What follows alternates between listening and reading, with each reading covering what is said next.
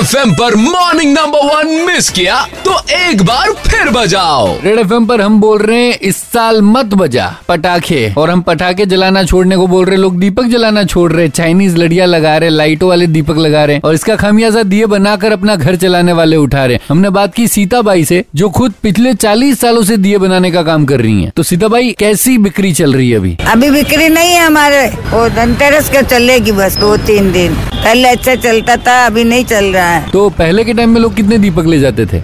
एक सौ इक्यावन दो सौ ऐसे ले जाते हैं। और अब? अब ग्यारह इक्कीस? मतलब नब्बे प्रतिशत तक बिक्री में कमी आ गई है तो फिर अभी घर कैसे चलाते हैं? मैं मजदूरी करती हूँ लाडू बांधने जाती हूँ पूड़िया बटनने जाती हूँ। क्या करते घर का खर्चा बच्चों का खर्चा पढ़ाई कैसे देवे? गुजारा चलाते बेटा। एक तरफ़ चाइना के कल्चर से आए पटाखों में हम हज़ारों रुपए उड़ा देते हैं और दूसरी तरफ़ हमारी संस्कृति को ज़िंदा रखने वाले इन दिए बनाने वालों को हम नजरअंदाज कर देते हैं। अगर ऐसे ही दीपावली के मौके पर भी दीपों को नजरअंदाज करते रहे तो फिर इस त्योहार को किस नाम से बुलाएँगे हम? जोधपुर वासी क्या बोल रहे हैं? दीप हट जाएगा और त्योहार का नाम आवली रह जाएगा। दीप जलाना बंद कर दे तो दीपावली का नाम लाइटावली या चाइनावली कर दो उसको। अगर हम चाइनीज़ लड़िया ही लगाएँगे तो लड़ियावली कहना बेहतर रहेगा। इसीलिए दीपावली को दीपक वाला त्योहार ही रहने दो चाइनीज़ लड़ियों वाला और लाइटों वाला त्योहार मत बनाओ जिससे आपका घर भी रोशन हो और दिए बनाने वालों के घर में भी रोशनी हो सके। Red F M morning number one presented by H D paints a symbol of quality